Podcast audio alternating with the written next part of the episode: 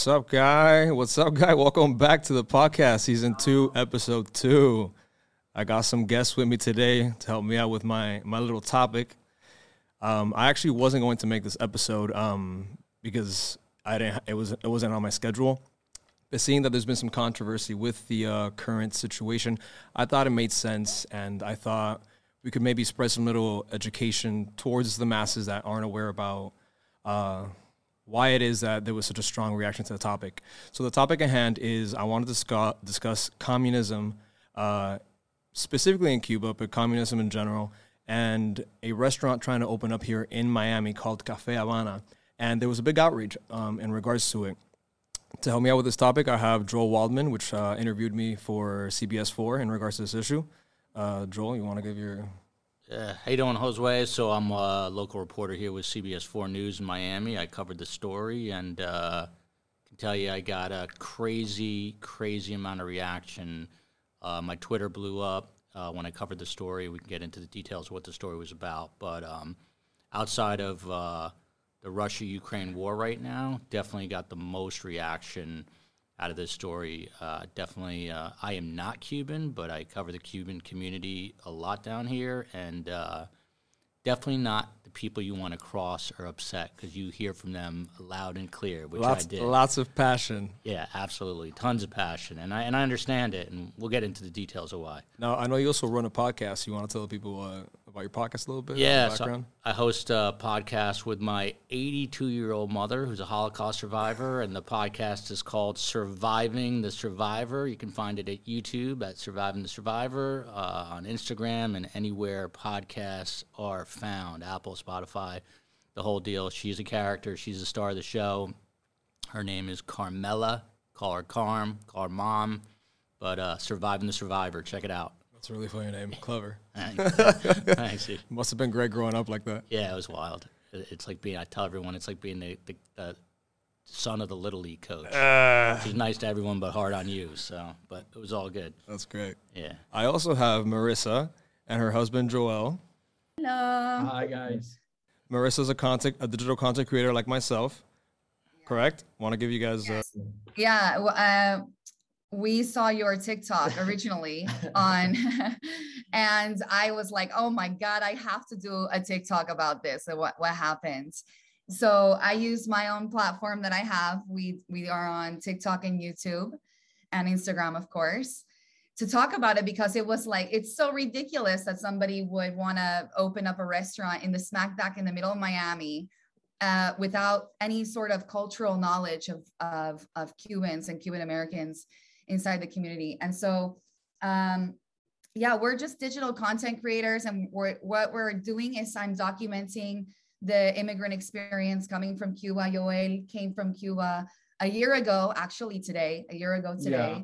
Oh. So this is 1 year anniversary.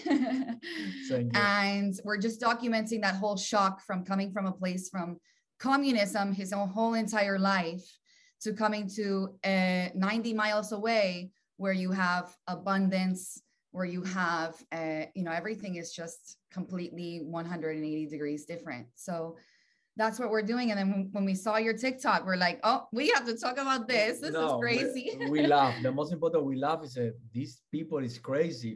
Where you go, why you go to the face of, and you know, baja la cara de Miami, donde está la gente que realmente le duele, que emigraron, no por necesidad, sino por obligación, porque los forzaron a ir de su país, de su tierra, a tú poner un café con la foto de Fidel y de Che. Es un insulto, para mí es un insulto. Eso es como vamos a poner entonces un restaurante con la cara, un restaurante alemán con la cara de Hitler, la foto de Hitler, vamos a ponerlo ahí, en cualquier parte americana, cuando el ejército americano luchó.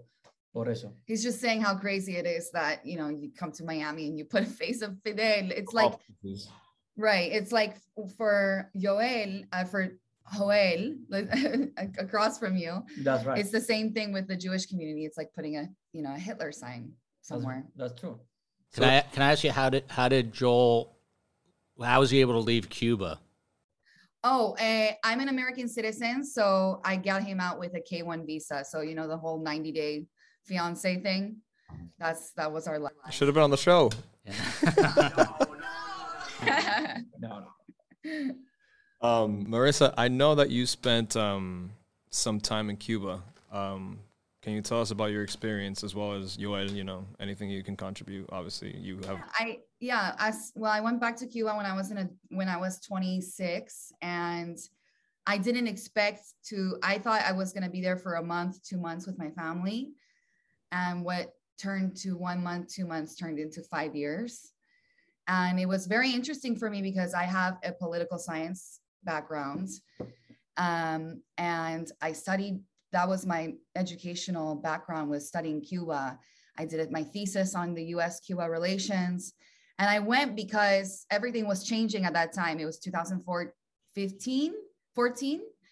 And everything was changing with the Obama administration, opening up. And I wanted to see kind of like how that was affecting not only Cubans, but people outside of this whole tourism area. So people like my family who live in Pinar del Rio, which is further from Havana, from that tourism capital, and see how that would affect it. And I stayed there for 5 years documenting normal Cuban life, everything from people without no electricity to the lines, to the rations, explaining to people a country that was very closed off for most of 60 years, right? We didn't really get a lot of information or day-to-day things. And using the internet that had just come into Cuba at the same time. Wow, what year was this? 2015, okay. The internet came into Cuba. Wow. Yeah, and so, you know, nobody was documenting anything back then. And I said, you know, Cuba is such an interesting place. Many people have an interest for the country. I'm going to document it. So that's what I did. That's awesome. How restricted is the internet access there? I'm sure you can't get on whatever you want to get onto, right? Well, there's actually, there's more freedom than you would think.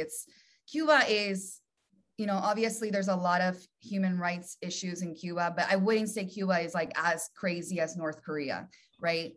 So you do have a lot more freedom in the internet use. So there is Facebook, there's Instagram, there's social media. There are some pages that they do block. So for example, CiberCuba, which is a news just about Cuba. It's a news organization. And they just do just Cuba. They block them. They block Joanny Sanchez, which is a very famous dissident, her independent website with all her news, they block that. So anything that's, you know, very against the revolution, they'll block. It's because, you know, es porque un arma que ellos no contaban con eso. Creían que abrir el internet, unirse al mundo exterior, cosa que Fidel no quería porque sabía que era algo muy malo para él. Yeah. He's just saying they block these certain pages because that's sort of like a gun for people, right? It's under threat, so, right. It's like an arm for the people to get more information, different types of information. So before we continue, I wanted you to speak a little more about the history of the Cuban Revolution, how it came about. But before that, I wanted to go ahead and explain for those that are listening that don't know about the Cafe Habana situation. So Cafe Habana is a restaurant that opened up in 1998 in New York City. They have locations in Tokyo and Malibu. I believe it's three men that own them. I'm not going to say their names on the podcast. You guys can look them up if you want to. So they tried to open, or they are opening up a branch here in Miami. These other locations, they glorify the inception of the Cuban Revolution. So the restaurant is based after the original Cafe Habana in Mexico, where it is said that Che Guevara and Fidel Castro came up with the idea of the Cuban Revolution. And a lot of their other branches, they have pictures of Che, Fidel, and they glorify all these communist ideologies.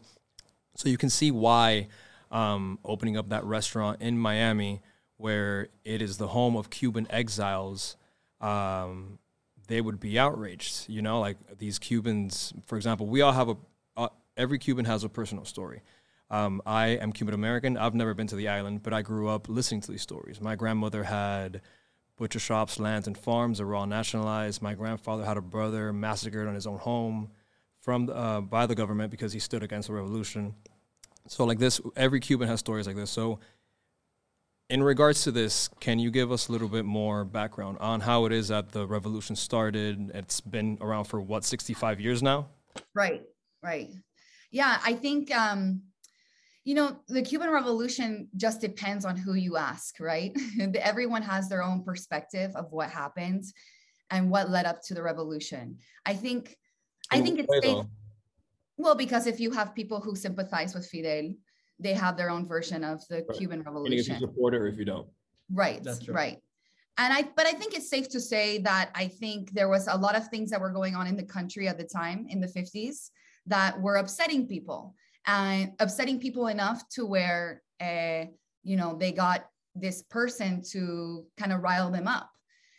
So I think it's safe to say that there were things that were happening in the country. There was a lot of corruption, maybe a lot of income inequality. And here comes this, you know, 20-year-old semi-good-looking guy and saying, you know, we have to fix this. This has to be Cubans for Cuba, right?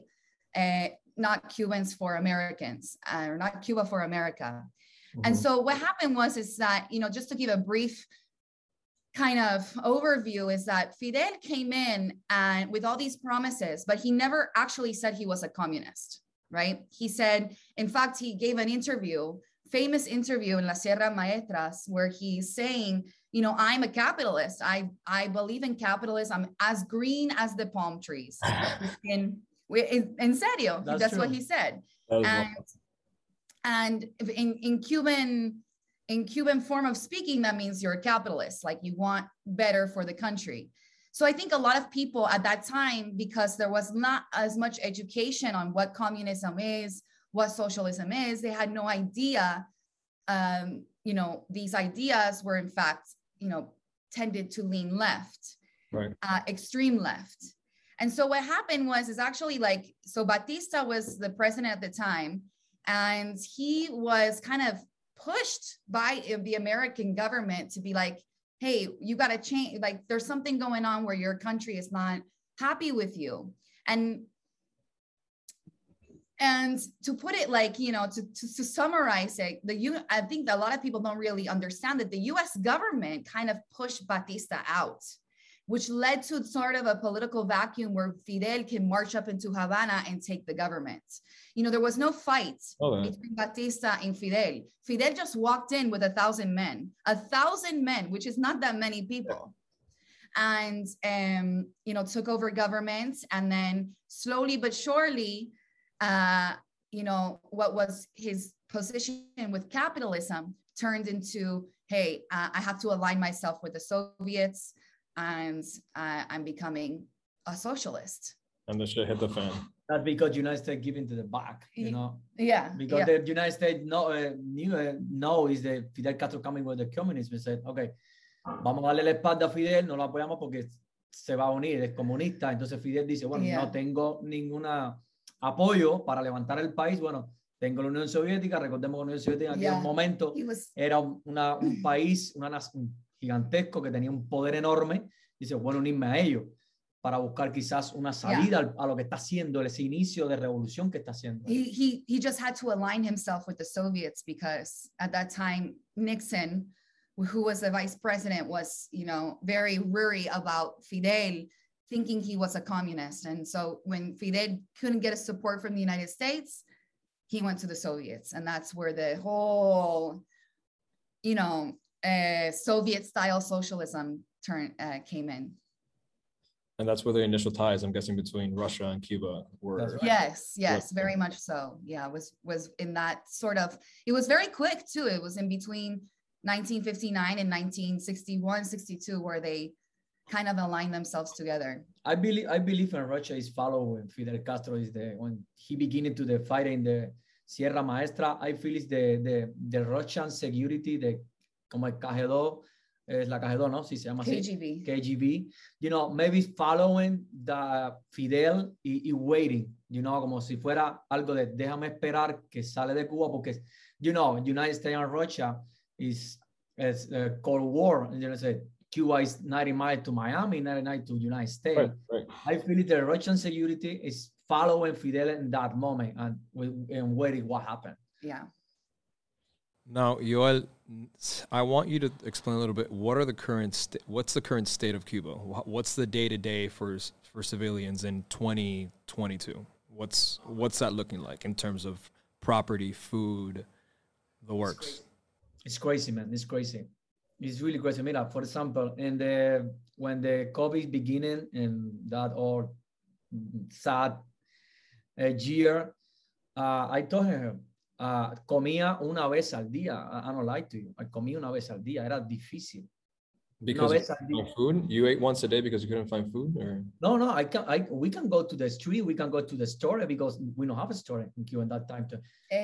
He's asking, comían una vez al día porque no había comida. No había comida, no había cómo ir a la tienda, no te dejaban salir. Y yo tengo que decirlo así, me duele. Pero mi mamá trabaja en la policía. Ella sabe las cosas que pasa, pero es una señora mayor, no va a hacer nada. Y ella está esperando que se retire. Y tenía la posibilidad de que a veces el gobierno le daba una javita, alguito, y no, ella salvaba. Porque hay que ponerse en el lugar de la mamá, decir, bueno, tengo mis hijos, tengo que guardar para mí, para mis hijos. Entonces es difícil. Pero el día a día es, ¿qué vas a inventar? So he's saying every day you have to just think about what can you invent to survive, get more food. Yeah, because that doesn't all happen. Yeah, I left Cuba in 2020, right before the pandemic, and it was really bad. It was very bad in 2020 to find food. That's so right. And when COVID hit, he's saying that it was, it's very hard, very, very hard to find things. Basic necessities. Y en todos estos años ha sido difícil igual. In our YouTube, we saw many people, young people, United States young people talking to how like the socialism, how like in Cuba, and we like mentimos. Y a veces yo me pienso, yo pienso. Hold on, let me try. Okay. In our YouTube, we document him going to a market for the first time.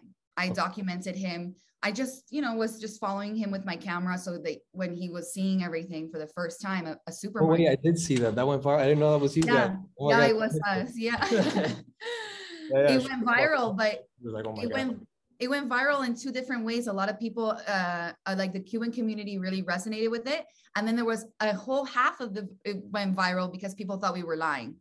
That Yoel was lying. Yeah.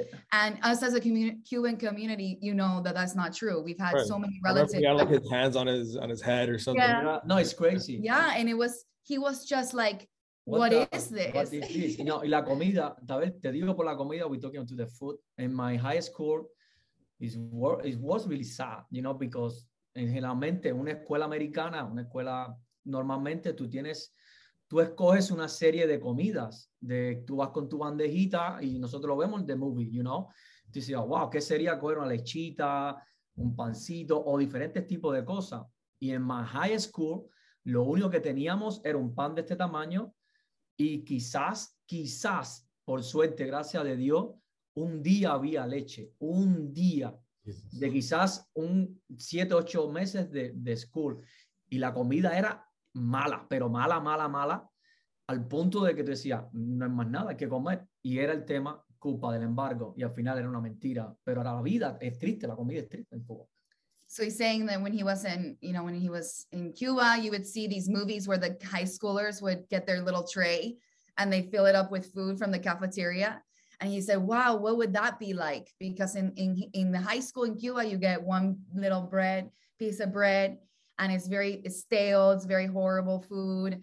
And, maybe you'll get milk. Good day, Hannah. And so in everything in Cuba, you live like that because the government says, it's because of the United States, it's because of the embargo, blah, blah, blah, blah, blah. That's your life, is that you think that you're poor because of the United States. I'm curious. So we talked about how the internet, like the advent of the internet in Cuba, didn't really come on until I think you said 2015. Once that happened, because prior to that, Cubans were really for all intents and purposes, they were shut out from the rest of the world. They didn't really know what was going on. So since then, it must be this, like, awakening, right? You see all this stuff on social media, and Cubans must say to themselves, wow, there's a whole other world out there. What's going on? Has that become an issue inside of Cuba and a problem for the government? Very much so. I think you know about the July 11th protests. Yeah. Right. Okay. So the July 11th protests, you know, on that day, there was a huge mass protest around 40 different cities in the country. And I think that is a slow, very slow result of the internet opening up, information coming in, different visuals. You know, they see their family in Miami for the first time in their life on a video screen. And they can see where they live. They can see the Target. They can see Walmart. They can see Home Depot right in front. Right. And so it's funny. The Walmart video, I have the friend in my neighborhood. He texts me saying, man, and see you. For me, what? No, what do you say? He said, and see you in the Walmart video. The friend in my neighborhood, he said, why you see that when? He said, no, because I have another friend. And he told me, man, you need to see the Cuban guy in Walmart.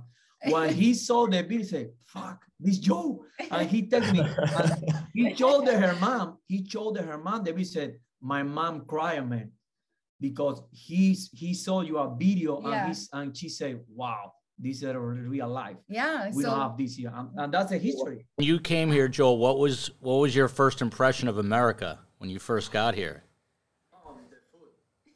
The food? You like pizza? What kind of food? Oh, everything. You know, when you, my first was in Miami, and you know, everybody in Cuba go to Miami the first time. Y cuando te choca a la hora, cuántos restaurantes. How many restaurants there are. Comida, diversos lugares, países. Mira, es algo insane. He's saying how many restaurants of different cultures there are, how many restaurants there just are. That's interesting. It wasn't about the Ferraris. It was about the food. That's interesting. Ferrari. Crazy, man. It's crazy. Our first night in Miami was a little crazy because crazy. My family has a place in Miami Beach, and you guys all know about Miami Beach. It's a hot mess. And so his first night, the first hour in the United States, we were in Miami Beach in Mahena. They're like people twerking on the side in the middle of the road. It's a lot to walk into. Oh, yeah. A lot of information for me because seriously, in 3-4 días, me dolía la cabeza. Literally, I told you the truth. I bet. I have the headache. Yeah, because a lot of information in my mind, the car, the building, the light, the people, the dress, everything. And one time they say, wow, I can do it. Literally, I have a headache. Isn't that a real life concept? It's wild. It's insane. I grew up outside New York City, and I remember I have little kids, and I brought them the first time to see Manhattan. And Joel, have you been to Manhattan? No, make sure you bring the camera. My kids, they still talk about it. They can't believe how big the buildings are, you know. But Miami's become a big city, so you get an idea here at least. But right, it's sort of like Americans going to New York for the first time if they're not from there, and you're like, wow, that kind of shock. But just imagine 10 times worse, 10 times bigger. The menu, my mom. One day, my mom. Call me in the phone, and that time we eat something in the one restaurant. I forget the name of the restaurant, and she told me, "What do you eat?" I said, "Mom, we have in the menu 120 things." She said, 100? Yeah, Mom, 120. So yeah, that's it. And here is normal. Mind blown. Yeah. There are restaurants in Cuba, though, right? You can go to a restaurant in Cuba or no? Oh, yeah, there's restaurants. That's it. That's one thing that the government kind of liberalized was restaurants. But is it only for the wealthy? No, there's restaurants for everyday Cubans as well. But most Cubans don't go to a restaurant every day or once a week. I mean, it's a very special occasion. That's true. That they go to a restaurant. That's true. So, Joel, I really want your outside perspective because I know we speak with this with passion because we're emotionally involved, right? And it's emotions got into play, and sometimes you're not as objective. So, but you live in Miami. You've been around the Cuban community. What's your take on how much of this did you already know, or what do you, as an objective outside view, you know, how do you feel about, or what do you see? What's your perspective on it? Yeah, so for full disclosure, I worked here back in 2005, and then I left, and I worked for a channel that most Cubans here love, Fox News Channel. So I'm a hero here. Other places, I'm a zero. But listen, I love Miami, and I love it because of, you know, the culture and the Cuban community. You know, it's so eclectic here. I mean, you really feel like you're... They say New York City is a melting pot, but I really feel like Miami is a true melting pot, at least for, you know, the Latin community, Latin America. And I get it. You know, a lot of different groups of people have been persecuted. The Cubans have been through hell and back with what happened in, you know, with Fidel and his regime. And you see what's going on right now in Ukraine with Russia. And I'm sure Joel has his thoughts on that as well about, you know, basically this communist dictator now having his way in World War II. And that kind of comes full circle because my mother is a Holocaust survivor, and she is very frightened about what's happening right now. So tell us a little more about that experience, whatever you feel comfortable sharing. Yeah. So my oppressed groups in general, just hear your side of. Yeah. So my mom was, it's funny, you asked me about Carol Baskin. I had Carol Baskin from Tiger King on our podcast, Surviving the Survivor. And one of the things that my mother and Carol Baskin, one of the conclusions they came to, that both tigers and Holocaust survivors are now endangered species. So there's very few Holocaust survivors left. My mother was very young when the war broke out. Her father was taken from her, my grandfather, right in front of her, and my grandmother had... cut a hole in the fence, and they literally ran out. And my mother was hidden by Catholic nuns in an all-boys school. Jesus. And that's how she survived. So she was there for about 8 months before she was reunited with my grandmother, and my grandfather was gassed in Auschwitz. So I never got to meet my grandfather, obviously. And it seems like, you know, 25 lifetimes ago, but it's only one generation. But... history, like they say, repeats itself, right? And my mother's, you know, very concerned about what's going on, like I said, in Europe now, because it's basically, in a lot of ways, how World War II started. And some people are saying now that already this is the beginning of what could be World War III, because they're talking about, you know, implementing no-fly zones and things like that in Ukraine, and if a no-fly zone, if something went wrong there, it could trigger, you know, world war. So a lot of similarities, and, you know, people who are oppressed, whether it's Cubans, whether it's Jews, whether it's Ukrainians, they share that common thread of, you know, kind of despair and not knowing if there's going to be light at the end of the tunnel. But, you know, one thing about the survivor community, the Holocaust survivors, they always somehow remained very optimistic that there would be a bright future. And a lot of them came to America and did that. They created a bright future for themselves, you know, my mom being one of them. She created a really good life for herself with my dad without really anything. My dad came out of the Depression in New York. So everyone's dealing with, I think, some element of oppression in their lives in one form or another. And I guess the... kind of the common thread, at least in our podcast, is, you know, how do you handle adversity? How do you come through it to see the other side? And you know, that's a mental game, and how you play it in your mind. So it takes a lot of strength, but, you know, I definitely empathize with the Cuban community. Yeah, you definitely have to keep some sort of optimistic kind of humor about it all. Like, there's no way. How do you get out of something dark? You know what I mean? It's... My mom has a great sense of humor. It's the only way. Yeah, she always says she has a black humor. She finds she makes fun of a lot of very dark things, but it's one way to get around it, you know. Yeah. Does she tend to be more right or more left? So when she was younger, when I was a kid, she was definitely more kind of liberal, leaned left. But now that she's 82, definitely a little more right wing, a little more. That seems to be the case with most people. She start. Yeah, she has a lot less tolerance. And feels like a lot of the liberal policies haven't worked to help people who really need the help. So she's definitely, I have to rein her in a little bit. She says some crazy stuff now. So, but yeah, she leans a little bit right. And, you know, it's interesting because the Cuban community definitely leans way right. And like I said, I work for Fox News Channel.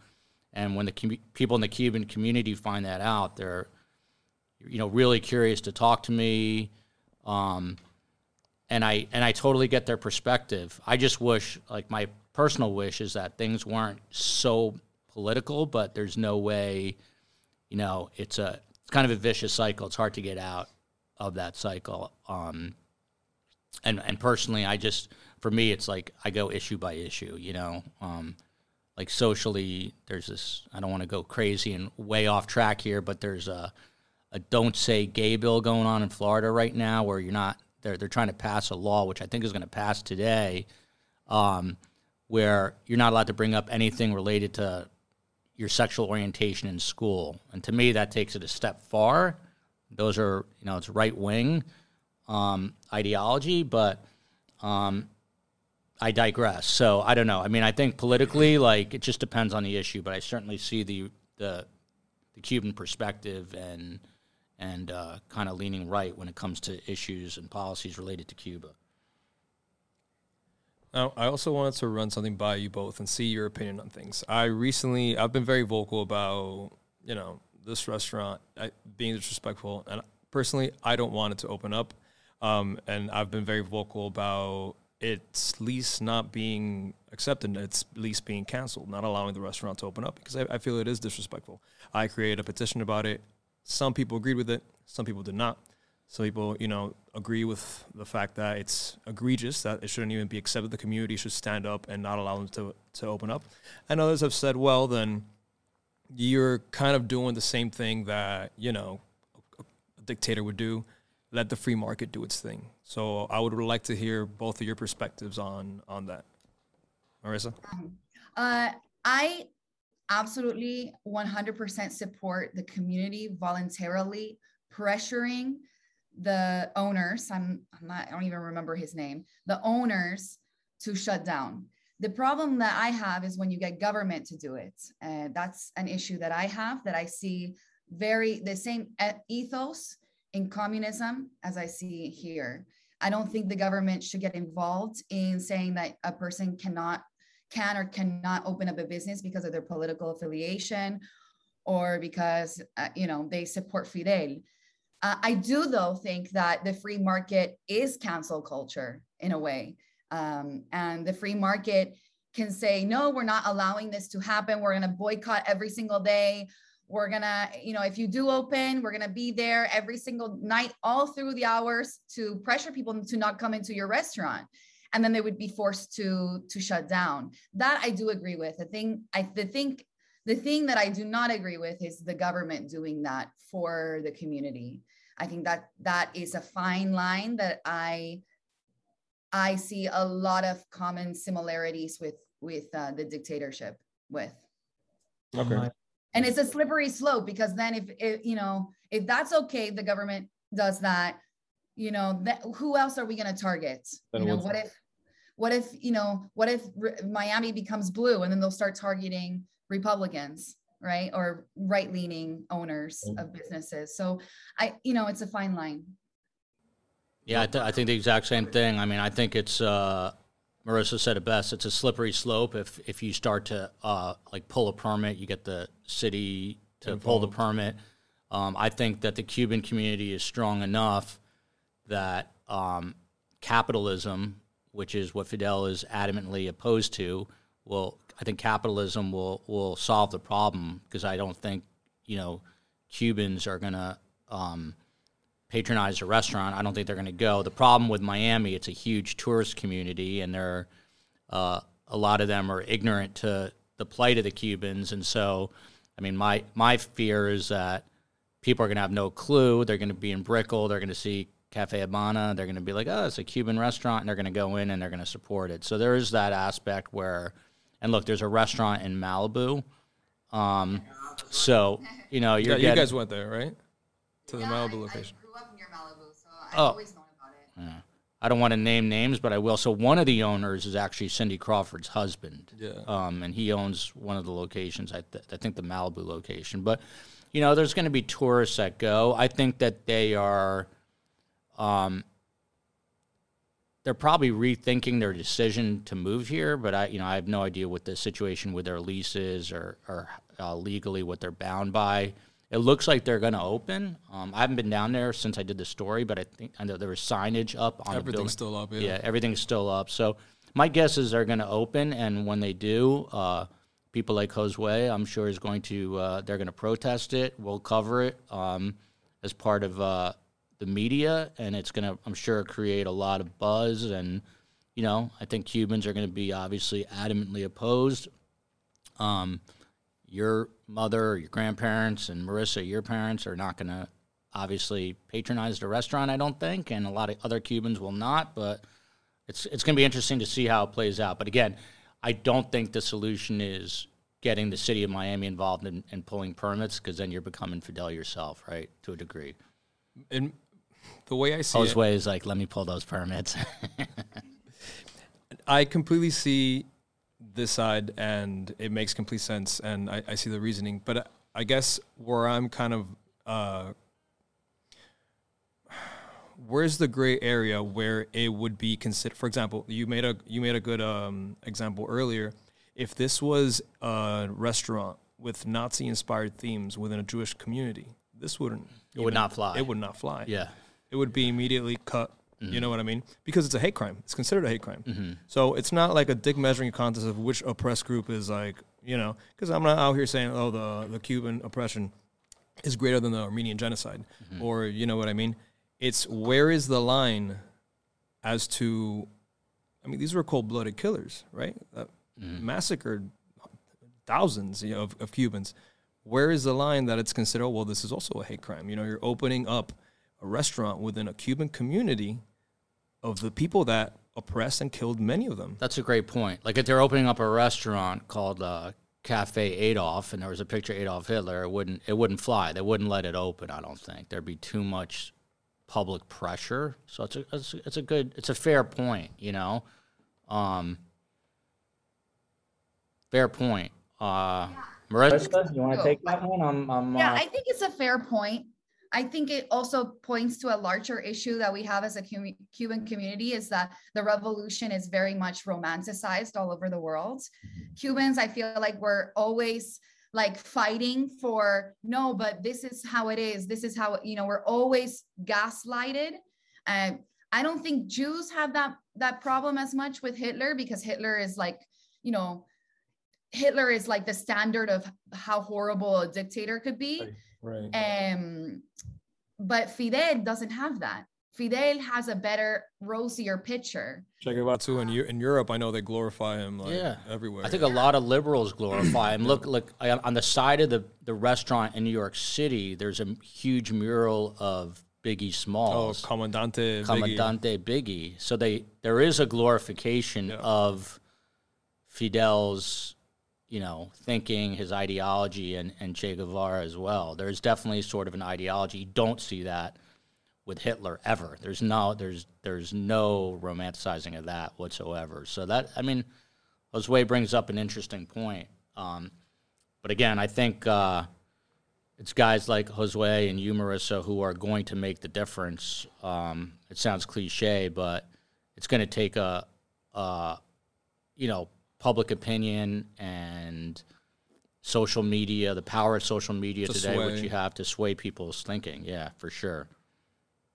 Yeah. My thing is also Miami's this is all happening at a very interesting time in Miami because Miami's changing very quickly. We know Miami's now the capital of the United States. Basically, everybody's flying in, either vacationing here or living here, buying out.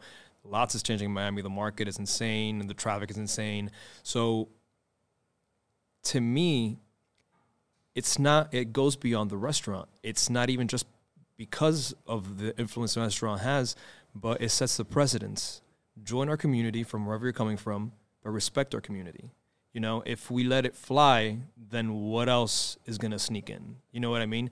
And it won't be long until you look around and you're like, what is Miami? This is not the place that it was 5 years ago. You know what I mean? I think that's going to happen regardless, unfortunately. No, I mean, it's definitely going to change, but I feel like maybe as a community we can sway how far it changes, or, you know, like to what extreme it changes. Yeah, I mean, I think the whole community is also a monolith either. You know, we have different, there's, you know, there's Cuban Democrats and there's Cuban socialists, which is crazy, which I have discovered after this whole July 11th protest. There are Cuban socialists, which I'm like, okay, what are you doing living in Miami? But but I think it's going to happen. I think, unfortunately, when I was little, when I was younger, I went to, you know, I'm not from Miami, but, you know, obviously I'm very tied to Miami. And just seeing it from when I was younger to now, I mean, I can't even believe how much it's grown, how different it is. No. And yeah, but I think there has to be some sort of, I think that comes from the community. It doesn't really have to come from government necessarily. I can tell you this. I've had the fortune. So I grew up near Manhattan. I worked in New York, in Manhattan a long time. I worked in Washington, D.C. covering Trump for Fox News. And I worked and lived in Los Angeles and now Miami. There's no community like the Cuban community in any of these places.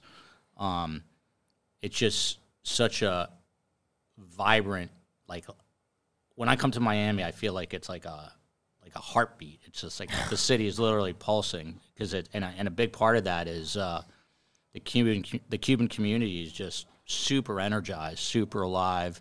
I mean, you saw it during the election. Again, very pro-Trump. During the election, pro-Republican, but you could like, it sounds like a cliche, but it's palpable. Like you can feel it here, and you don't feel it the same way necessarily in other cities.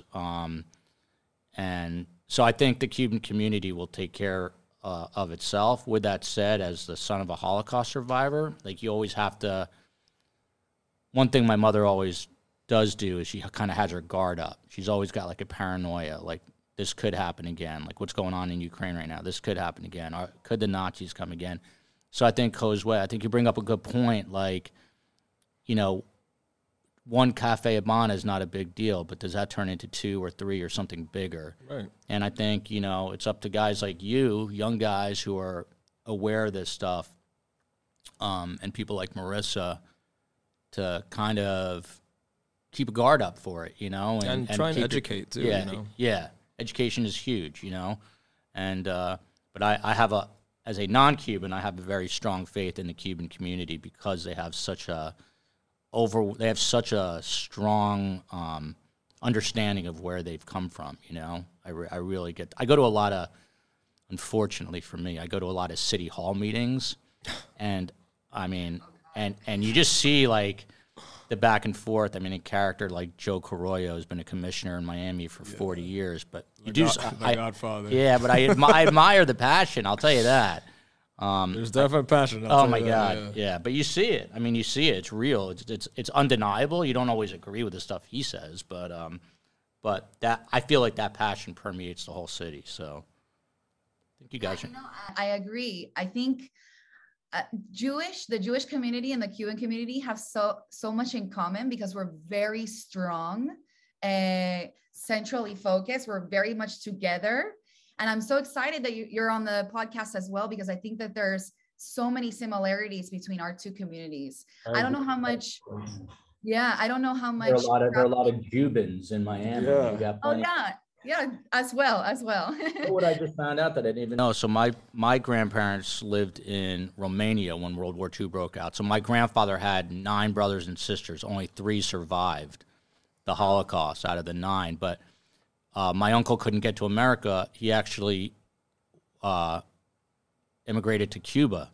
And he was, so my grandfather, I didn't know this till recently, he was a tobacco picker in Cuba before he came to America, spoke fluent Spanish and lived in Cuba.